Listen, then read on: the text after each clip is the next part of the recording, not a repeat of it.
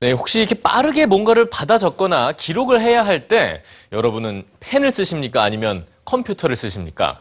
분명 양손으로 키보드를 두드리실 겁니다.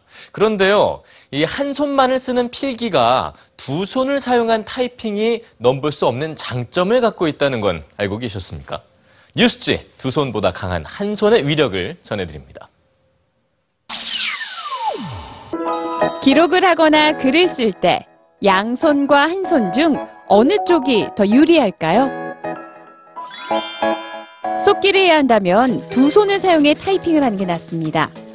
하지만 오래 기억하는 게 목적이라면 필기가 유리하죠. 어린이들에게 낯선 문자를 가르쳐 본 실험. 한 그룹은 글자를 직접 쓰면서 문자를 익혔고, 다른 그룹은 키보드를 사용했습니다. 교육 직후 두 그룹의 시험 점수는 비슷했습니다.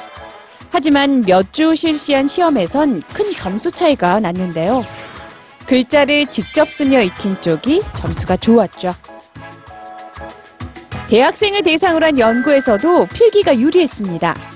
강의 내용을 타이핑한 그룹보다 필기를 한 그룹이 강의 내용을 더 오랫동안 기억한 겁니다.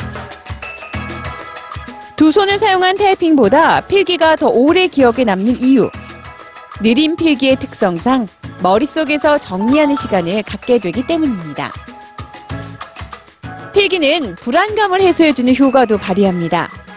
중요한 발표나 시험을 앞두고 긴장과 스트레스를 겪을 때 자신의 상태를 메모하면 불안감이 낮아진다고 합니다.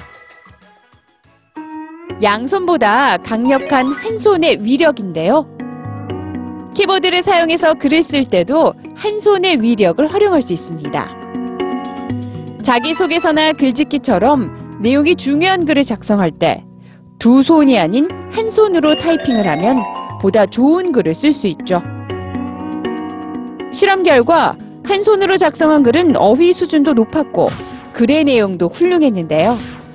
비밀은 한 손 타이핑의 느린 속도에 있었습니다. 문서 작성 속도가 느려진 만큼 좋은 단어를 탐색할 시간을 갖게 됐기 때문이죠.